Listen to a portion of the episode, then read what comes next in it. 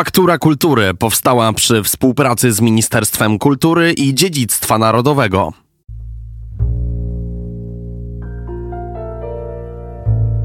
Z jednej strony go bardzo doceniano, a z drugiej strony jakby nie pozwalano mu realizować tych wizyjnych, wizyjnych jego pomysłów na, na na sztukę w ogóle. Nawet tutaj idee Wyspiańskiego, mimo że nie zrealizowane, no miały niesamowitą, jakby ogromną e, siłę i potencjał. Jedna z najlepszych chyba witraży w ogóle przełomu wieków w ogóle w Europie w tym czasie, no bo nie ma czegoś. I to wszystko w ciągu 38 lat.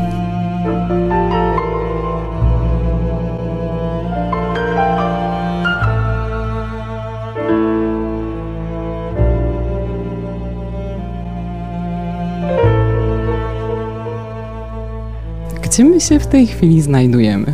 E, znajdujemy się w Muzeum Stanisława Wyspiańskiego, oddziale Muzeum Narodowego w Krakowie. Jest to budynek, e, który znajduje się przy placu Sikorskiego 6 i mieści spuściznę po Stanisławie Wyspiańskim. I dlaczego w ogóle taki oddział Muzeum Narodowego w Krakowie powstał? Oddział ma swoją historię już bardzo długą, ponieważ Stanisław Wyspiański jest od zawsze związany z Muzeum Narodowym.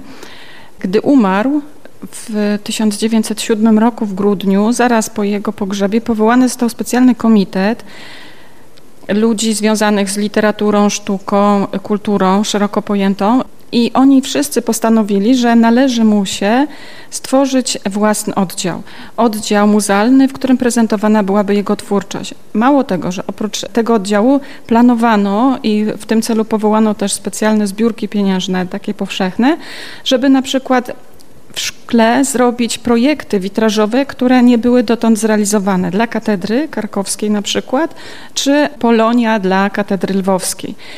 To niestety się nie udało, ale udało się jakby tą ideą zarazić naród i te poszczególne oddziały zaczęły powstawać. Pierwsze dwa oddziały powstały, najpierw były wystawy monograficzne, wystawy, które były prezentowane na przykład w sukiennicach, bo wiadomo, że pierwsze miejsce dla Muzeum Narodowego w Krakowie to były sukiennice w, na, na, rynku głównym. I tam w jednej z sal była właśnie przestrzeń dedykowana Wyspiańskiemu, ale potem myślano cały czas, gdzie by tego Wyspiańskiego można było w jakiś sposób uhonorować odrębnym budynkiem. I to wszystko mm, zaczęło nabierać kształtu już po roku 1945. I w międzyczasie do naszego czasu były dwa oddziały Stanisława Wyspiańskiego Muzeum. Pierwsze było na Kanoniczej ulicy, blisko bardzo Wawelu, drugie było potem na Placu Szczepańskim. Ale wreszcie w roku 2021 w grudniu otworzyliśmy Muzeum Stanisława Wyspiańskiego tutaj w Spichlerzu i to muzeum, mam nadzieję, właściwie reprezentuje jego twórczość i, i po prostu tutaj jest jakby centrum też myślenia, badań o tym artyście już na skalę właściwie polską. A ten budynek Spichlerza, co to jest za budynek? Ten budynek od 1945 roku przynależy do Muzeum Narodowego w Krakowie. Ma swoją historię od właściwie początku wieku XVIII prawdopodobnie tutaj pełnią funkcję od razu spichlerza dla dóbr prywatnych, ponieważ ruch budowlany tutaj na, na piasku rozpoczął się już z przybyciem kapucynów, z którymi jakby e, spichlerz sąsiaduje. I w tym budynku e, był najpierw właśnie spichlerz dla zboża i innych produktów rolniczych, a potem przechodził różne koleje losu, bo były tutaj też siedziby na przykład architektów polskich, czy była tutaj mleczarnia, czy były sklepy. Po 1945 roku, kiedy budynek dostał się w opiekę Muzeum Narodowemu w Krakowie, były tutaj przechowywane były meble, bo jak wiemy muzeum posiada ogromne zbiory i y, problemy są ustawiczne z tym, gdzie przechowywać te niezliczone dzieła sztuki i tutaj były przechowywane meble. Ale w końcu budynek przeszedł rewitalizację i była pokazywana tutaj w 2000 latach y, najpierw sztuka europejska, a właśnie od roku 2021 y, z dzieła Stanisława Wyspiańskiego.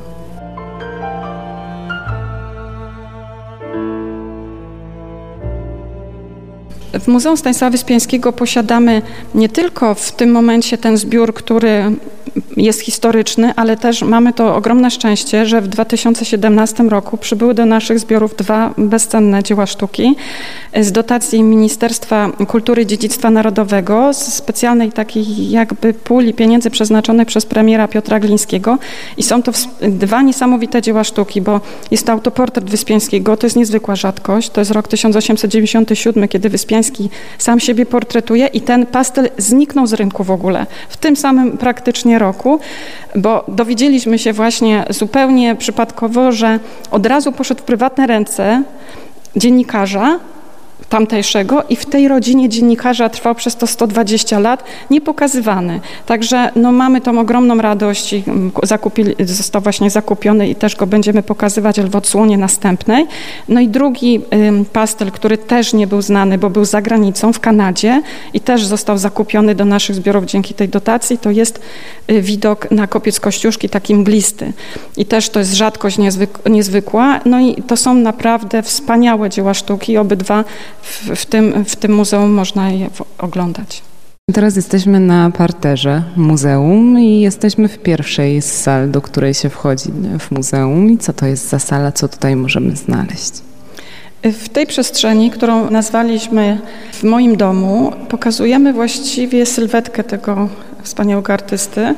Pokazujemy ją w oparciu o jego autoportrety, a wiemy, że tych autoportretów w jego ogromnej przecież spuściźnie jest bardzo niewiele. To był artysta, który nie lubił się portretować. Jeżeli się już portretował, to robił to w najważniejszych wydarzeniach swojego życia. One właśnie mają też ten aspekt symboliczny, są osadzone w określonej dacie. I tutaj pokazujemy trzy autoportrety. Natomiast obok nich pokazujemy ścianę, na której mm, wiszą wizerunki ludzi, którzy tworzyli jego jakby formację intelektualną, którzy pomagali mu też funkcjonować, bo dawali mu po prostu na, na jego twórczość pieniądze, czyli jego mecenasi. Tutaj mamy portrety Juliana Nowaka, Wilhelma Feldmana czy Adama Chmiela. Mamy też Kraków, czyli miasto, dla którego właściwie tworzył, w którym żył i które było jakby esencją jego twórczości, bo mówi się o tym słynnym skrakowieniu całej jego twórczości, czyli wszystko, cokolwiek tworzył, nawet Hamlet, tłumaczenie Hamleta, rozgrywa, wszystko rozgrywa się w Krakowie. Hamlet rozgrywa się na Zamku Królewskim na Wawelu. I tutaj mamy akurat widoki na kopiec Kościuszki, czyli widoki z okna, y, w którym Wyspiański, na który Kraków patrzył Wyspiański już uwięziony poprzez swoją chorobę na ulicy Krowoderskiej, kiedy mieszkał i kiedy rysował z tej słynnej szafirowej pracowni. I mamy też dosyć sporo wizerunków jego najbliższych, czyli no, ikoniczne macierzyństwo z żoną, która karmi malusieńkiego Stasia i z podwójną Helenką. Niesamowity obraz, wyjątkowo secesyjny, wyjątkowo dekoracyjny w jego twórczości, no i niewątpliwie mający przesłanie przede wszystkim symboliczne, nie tylko przesłanie nie, to nie tylko portret rodziny, to jest przede wszystkim jakby obraz macierzyństwa i tej wielkiej, ogromnej miłości, matki do dzieci i pokazania tego, co dla Wyspiańskiego było jakby kluczem późniejszej dojrzałej twórczości, czyli osadzenie się w domu. I on zawsze o tym mówił, że dom stworzył mu spokój i ciszę dla dalszej twórczości, czyli ta rodzina. I mamy też różne techniki w tej sali pokazane, bo Wyspiańskiego kojarzymy jako pastelistę, prawda? Że to wyłącznie jest y, jakby ta technika, papier i pastel. Wyspiański musiał tak malować, bo wiemy, że po prostu był alergikiem i nie mógł używać farb olejnych, których były metale ciężkie. Od tego miał paraliże i różnego rodzaju przypadłości zdrowotne. I to mnie też spowodowało, że od tych farb olejnych musiał odejść, co nie było żadną nowością w tamtych czasach. I czy Rębowski, czy Skoczylas, czy inni artyści wiemy, że też mieli takie problemy i dlatego zostawali rysownikami, a nie na przykład y, malarzami olejnymi. Ale mamy też tutaj, co jest bardzo ciekawe, pokaz jego grafiki. To nie, też może nie, nie wszyscy wiemy, że Wyspiański w grafice się też wypowiadał. On uprawiał przede wszystkim litografię, ale tutaj akurat mamy zawieszone fluoroforty, czyli czyli bardzo specyficzną, y, krótko istniejącą jakby w historii grafiki technikę, polegającą na tym, że na szklanej, na szklanej płytce operuje się kwasem fluorowodorowym. Po, y, dlatego jest ta technika krótko i została porzucona szybko przez artystów, ponieważ te opary z kwasu fluorowodorowego były bardzo niesamowicie niezdrowe dla grafika. Mamy też bardzo piękne, mm, tak jak już wspomniałam, rysunki pastelowe, ale też ołówki i kredki, czyli jakby cały, jak, cały wielki wachlarz jego twórczości warsztatowej tutaj w tej przestrzeni też można zobaczyć. Czy inni artyści, bo ja tego nie wiem, też malowali tyle e, portretów i w ogóle przedstawień dzieci? Bo Wyspiańskiego kojarzymy właśnie z takimi przedstawieniami e, dzieci, czy śpiących, czy nieśpiących, które są takie bardzo ciepłe. Tak się teraz stoi tu w tej sali, jest po prostu przyjemnie, jest domowo. Takie było założenie e, też, żeby wprowadzić Państwa zwiedzających do przestrzeni od razu, w której mamy te ikoniczne e, przedstawienia, e, te, które każdy z nas widział, czy na ścianie w swoim domu jako reprodukcję, czy w książce po prostu do, do plastyki, czy do języka polskiego. A jeśli chodzi o jego portrety dzieci, to na pewno one są właśnie nie, nie dość, że są psychologiczne, bo to jest jakby, proszę zobaczyć, kadr, jeśli portretuje dziecko, to kadr jest niezwykle wąski, ścisły, czyli nie ma tła. Tło nie musi być opowiadające o danej postaci. Jest skupienie, jakby takie sfokusowanie się wyłącznie na mm, przeżyciach psychicznych na twarzy dziecka, więc tutaj wyraźnie było widać, że to, co mówił Wyspiański zresztą, że portret maluje się godzinę albo dwie, bo potem już człowiek nie jest taki sam. Czyli jakby szybkość uchwycenia tych wrażeń, y, na twarzach dzieci, czy w ogóle portretów, bo też to samo potrafił zrobić z ludźmi dorosłymi, no to była jego jakby, mm, jakby wizytówka też. No, z pastelistą był niesamowicie sprawny. Potrafił robić pastele w ciągu niesamowicie szybkim. Czas był szybki, był w tym świetny i właściwie na rynku polskim w tym czasie jedynym konkurentem, jeśli chodzi o taką sprawność pastelisty, był tylko Leon Wyczółkowski. Czyli mówimy już naprawdę o top najwyższym, jeśli chodzi o sprawność rysunkową.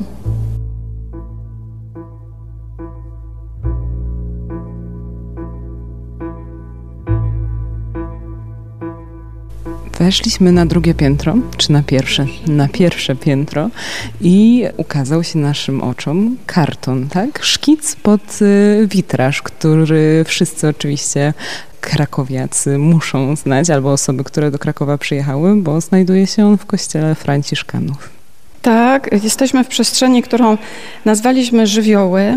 Opowiada ona właściwie o fascynacji Stanisława Wyspiańskiego głównie naturą, ale w kontekście kościoła franciszkanów, czyli dzieła, które jest wybitne w jego mm, plastycznym, w ogóle artystycznym, ponieważ z przyczyn artystycznych, ale też takich, że to jest chyba jedno z nielicznych dzieł, które on naprawdę zrealizował do końca, czyli nie pozostało w, w fazie projektu, bo Wyspiański niestety z artystą który jakby zatrzymywał się na fazie projektu, bo różne przeciwności losu, czy miasta, czy urzędników, czy jego własne problemy z komunikacją między ludźmi powodowały, że wiele z jego wspaniałych dzieł sztuki pozostało tylko w projektach. A tutaj mamy do czynienia właśnie z dziełem zrealizowanym.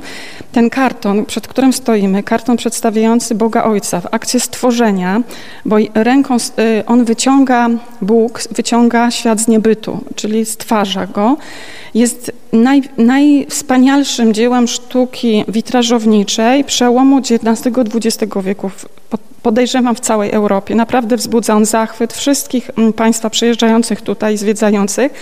Taki sam zachwyt wzbudza również w samym kościele Franciszkanów, bo mamy to ogromne szczęście, że Franciszkanie, świadomi y, zbliżającej się w II wojny światowej, schowali y, witraże do skrzyń i te witraże jakby nie zostały zniszczone w czasie II wojny światowej, tak jak na przykład został zniszczony niestety Apollo w domu Towarzystwa Lekarskiego w wyniku eksplozji mostku nad Lubicz.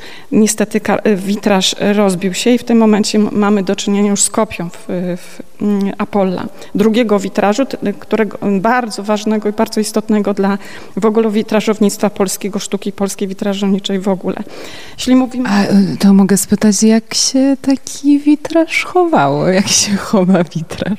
On jest na szczęście podzielony na kwatery. Każdy witraż ma po prostu kwatery i te kwatery są de, y, po prostu możliwe do demontażu i wtedy chowa się po prostu go, w skrzyniach. Tak jak też i przewozi się witraże, po prostu y, okłada się, utrzymuje się wiadomo szkło w jakiejś stabilizacji, przewozi się po prostu w skrzyniach.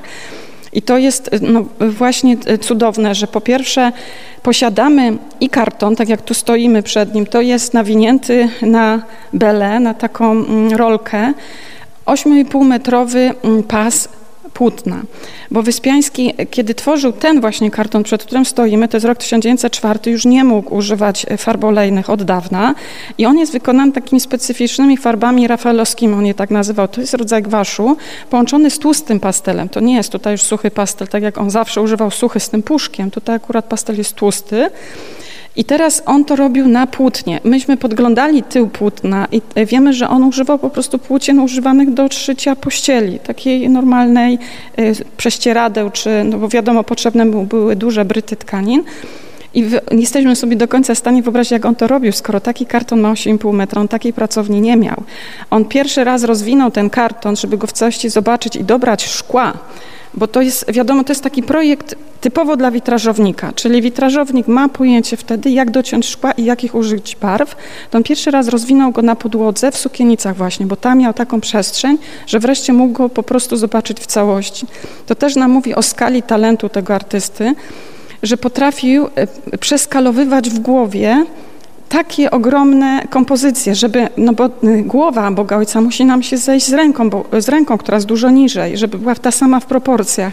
Więc to jest coś niesamowitego i proszę jeszcze zobaczyć, jak, jak jest mm, namalowany, postać jest namalowana ekspresjonistycznie. To nie jest witraż secesyjny, to jest po prostu eks, niesamowicie ekspresjonistyczne dzieło sztuki i jakiej klasy musieli być fachowcy witrażownicy, żeby mogli ciąć tak szyby, bo to nie są już gomułki, typowe, małe kawałki y, szkła. To są po prostu takie gnące się faliste linie mm, tafli łączonych ze sobą.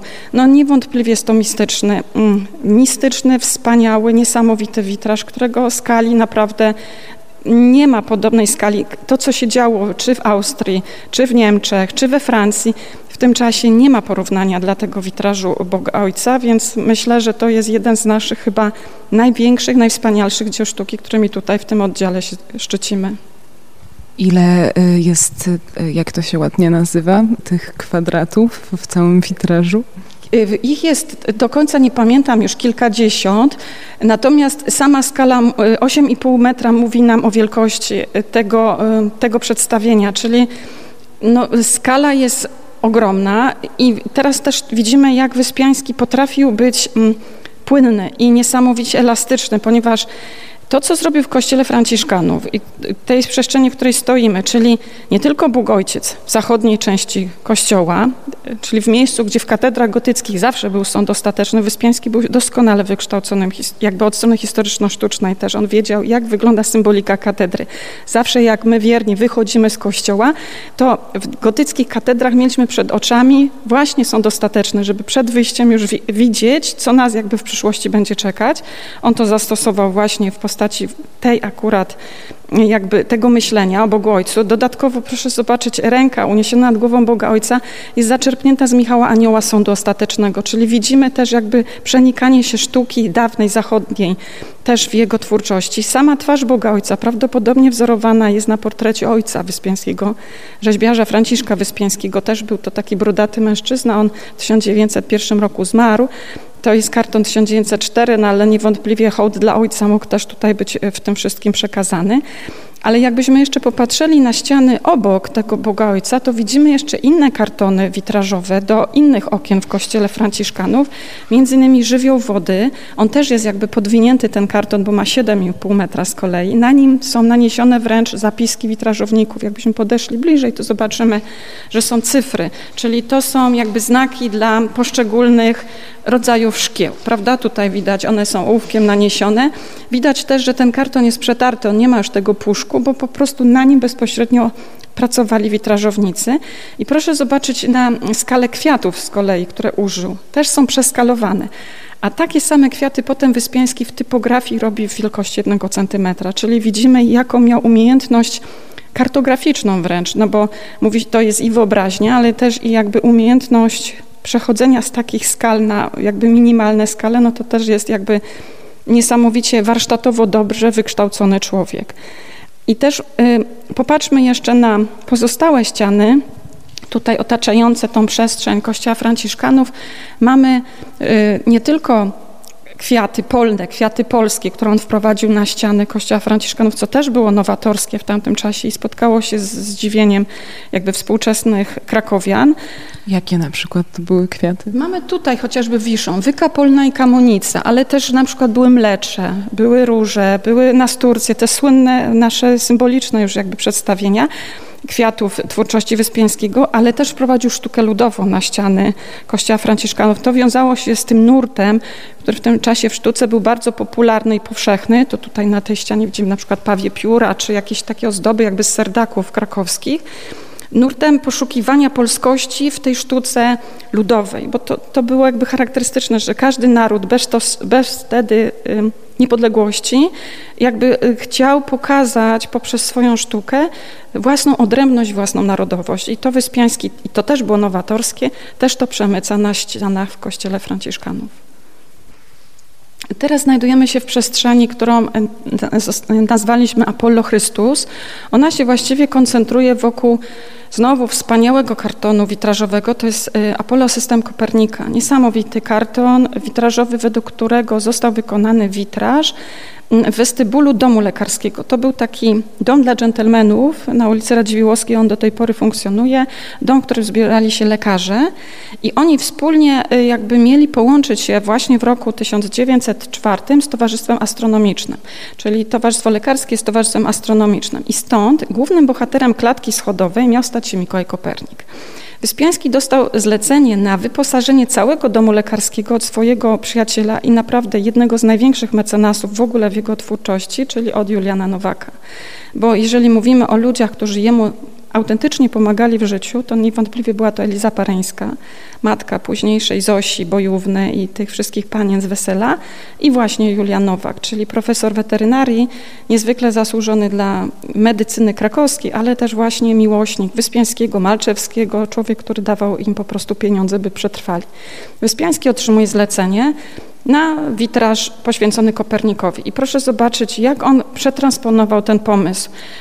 Mm, tutaj jest przedstawiony mężczyzna w kolorze żółtym, wokół którego wirują na takich parabolach, y, okręgach postaci inne, które symbolizują oczywiście planety, czyli on jako żółty człowiek, Słońce, wokół niego krążą planety, czyli mamy tutaj system y, kopernikański.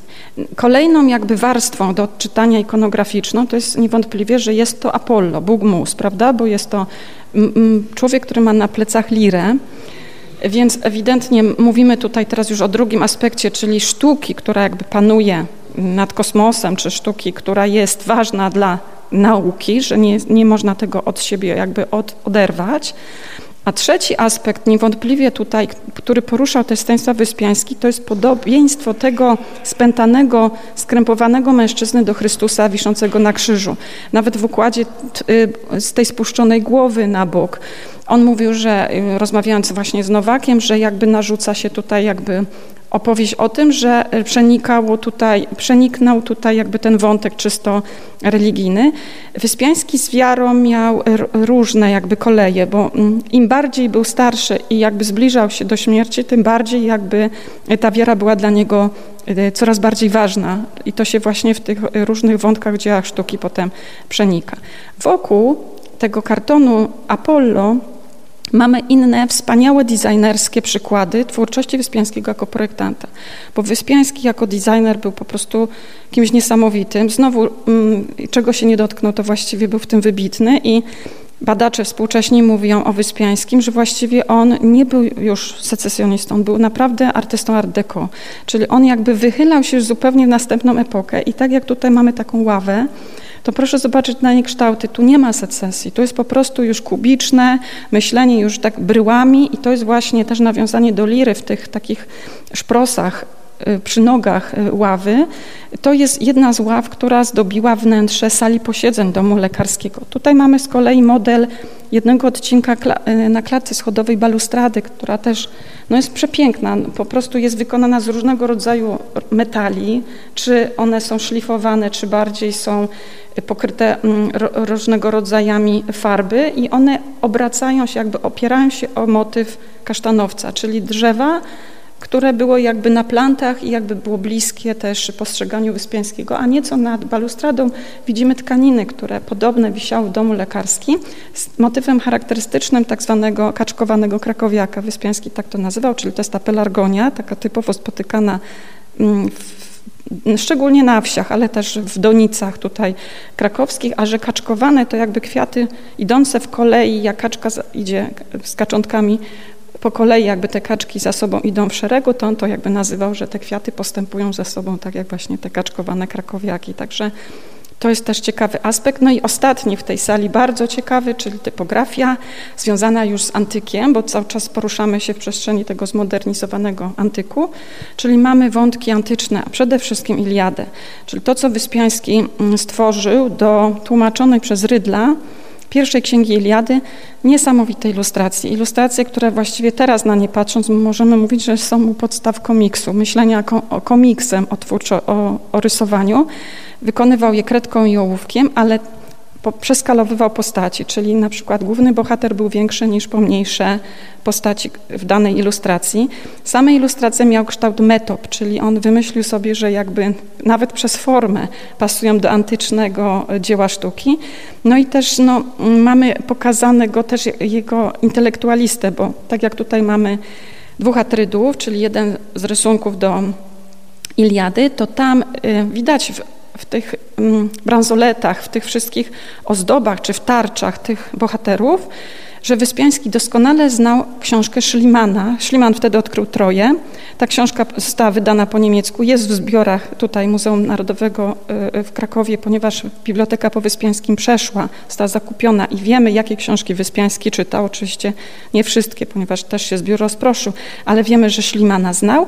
Od razu jak przeczytał Schlimana, zastosowywał właśnie w Iliadzie te rzeczy, które Szliman wykopał i archeologicznie dopiero były nowością na rynku. Także widać, że Wyspiański jakby cały czas śledził, no, no, był pod tym względem niesamowity, bo też jak, jak, jak był wyrafinowanym intelektualistą, to wszystko u niego było na tym najwyższym C, prawda, na najwyższym poziomie. To był po prostu naprawdę człowiek klasy Direra, Michała Anioła, czy, czy, no, czy no, po prostu tej klasy człowiek poruszający się po tak wielu y, aspektach twórczości, ale też i w ogóle kultury.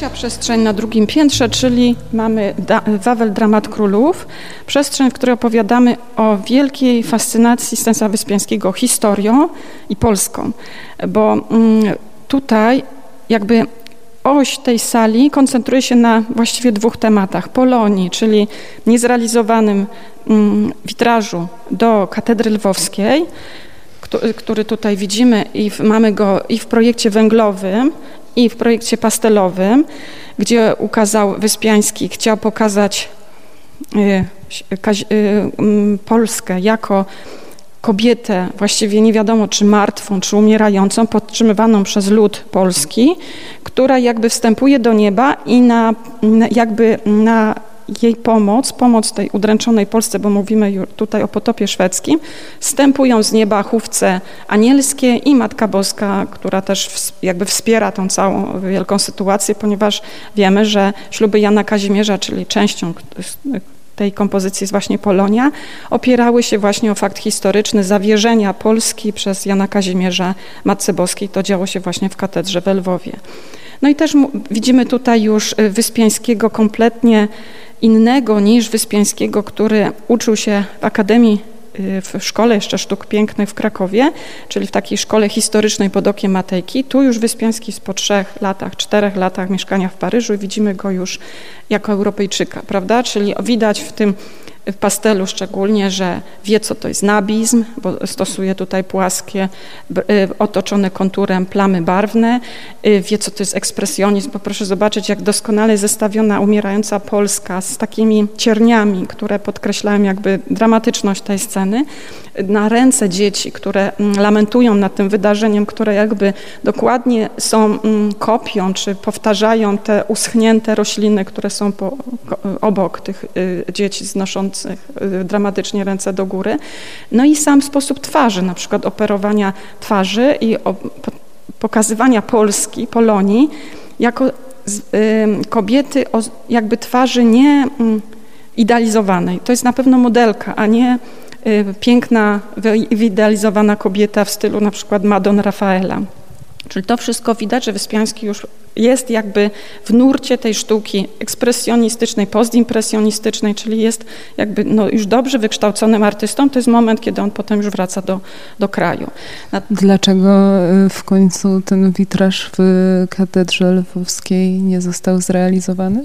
Był za awangardowy, był za, no, za nowatorski i po prostu mm, Wyspiański jakby zatrzymał się na fazie projektu, bo to, co tu Państwu pokazujemy, to mamy karton węglowy i pastelowy karton mniejszy, natomiast jeden do jeden witraże lwowskie posiadamy w gmachu głównym i one są namalowane jeszcze farbami olejnymi na płótnie i one były za nowe, za nowoczesne. To samo spotkało go przy katedrze krakowskiej. Tak samo jakby y, Puz, y, y, kardynał Puzyna i w ogóle opiekun, opiekujący się katedrą zrezygnowali z projektu Wyspiańskiego ze względu na jego awangardowość myślenia, bo Wyspiański wymyślił sobie, że w katedrze, prezbiterium, tak jak tu widzimy projekt Wandy, będzie, pokazane będą najważniejsze dla Polski postaci. Najważniejsze, czyli y, i z historii, i z legend. I te postaci miały być w kontekście wielkich wydarzeń, czyli na przykład jak, była, jak był spadający pod Legnicą y, Henryk Pobożny, ranny, umierający, no to był zestawiony z bitwą pod Legnicą. Czy na przykład Kazimierz Wielki był przedstawiony jako król, który jak rozsadza, wychodzi z, roz, właściwie jest truchłem, ale jakby w, w zmartwychwstającym truchłem. Stanis, święty Stanisław biskup jest biskupem, który rozsadza taką metalową, srebrną trumnę, tą, która stoi w, na skrzyżowaniu transeptu i prezbiterium w, w, katedrze krakowskiej. To były zbyt awangardowe, mm, to było zbyt awangardowe myślenie jak na tamte czasy i też jakby pozostały jedynie w kartonach pastelowych, ale z jednej strony odrzucono mu te pomysły, bo to jest rok 1900, o którym teraz rozmawiamy, ale z drugiej strony za te kartony właśnie dostał najwybitniejszą nagrodę w tym czasie Akademii Umiejętności, czyli tej naszej polskiej strażnicy działającej cały czas w zaborze. Akademia Umiejętności jakby nagradzała polskich artystów i polskich wybitnych ludzi kultury i ta Akademia Umiejętności temu Wyspiańskiemu dała tą nagrodę imienia Probusa Barczewskiego za właśnie kartony wawelskie, więc z jednej strony go bardzo doceniano, a z drugiej strony jakby nie pozwalano mu realizować tych wizyjnych, wizyjnych jego pomysłów na, na na sztukę w ogóle.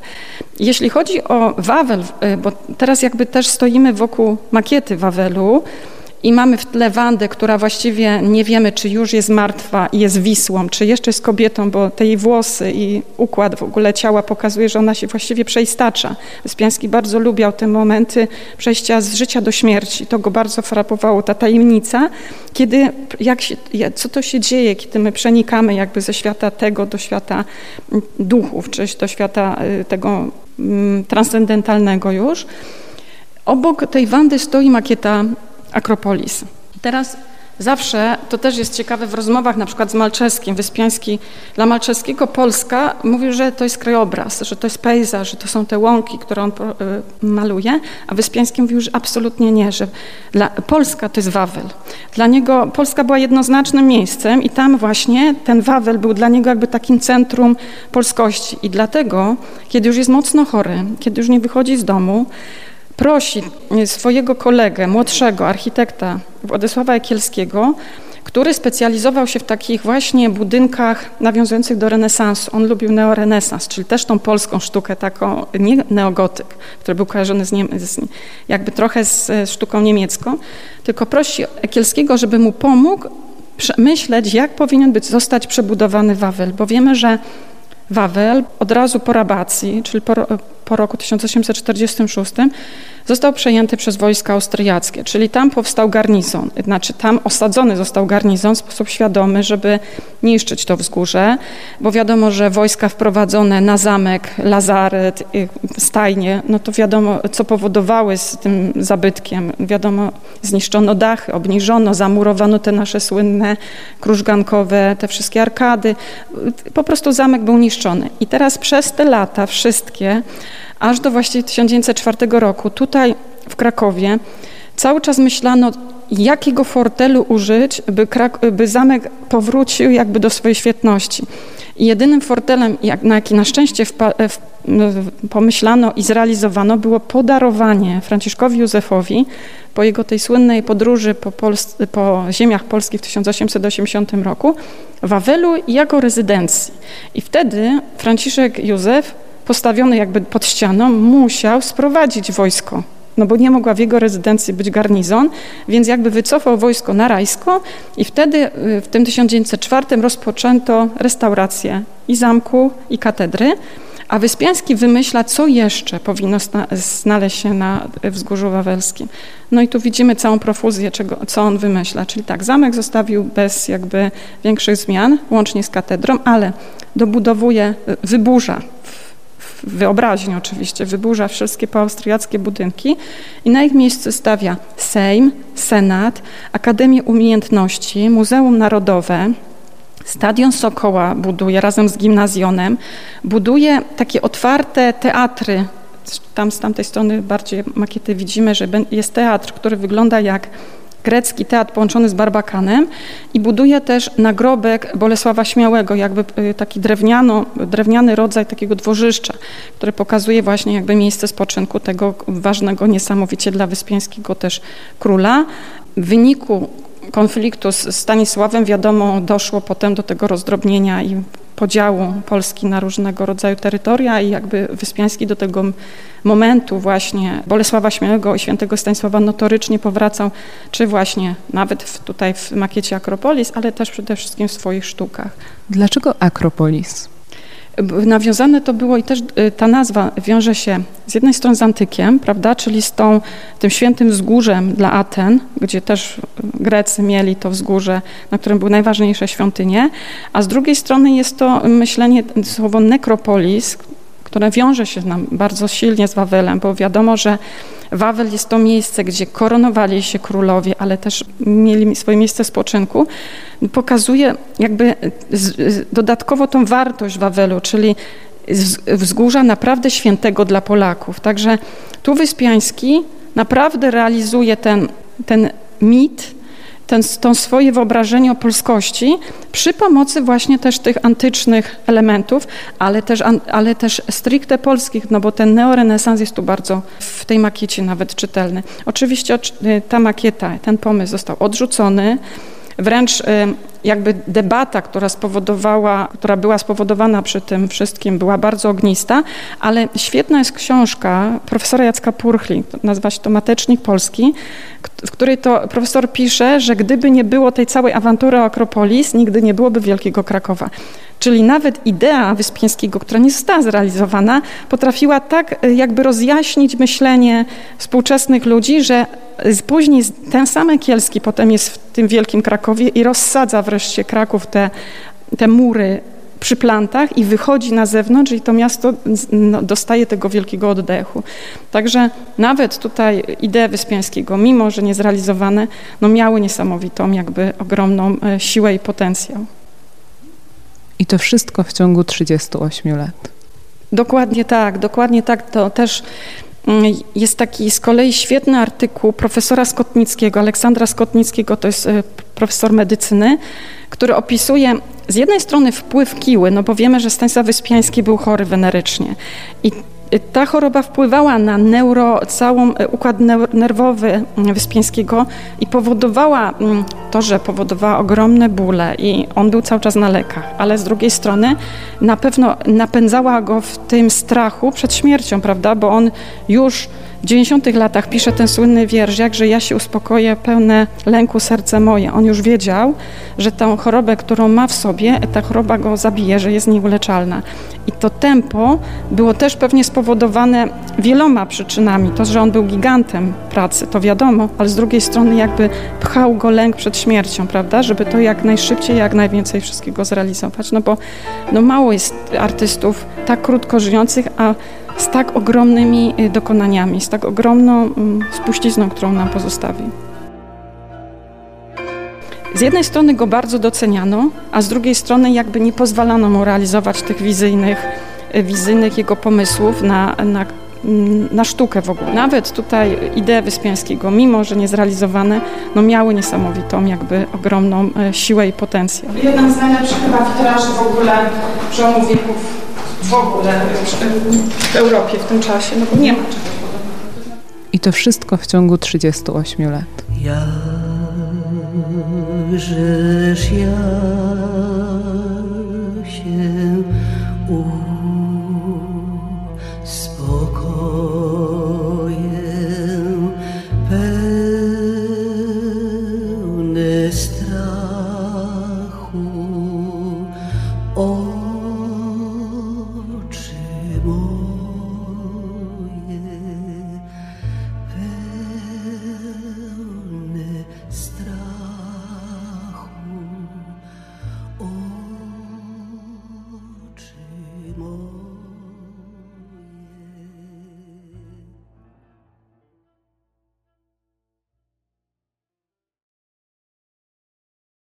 Faktura Kultury powstała przy współpracy z Ministerstwem Kultury i Dziedzictwa Narodowego.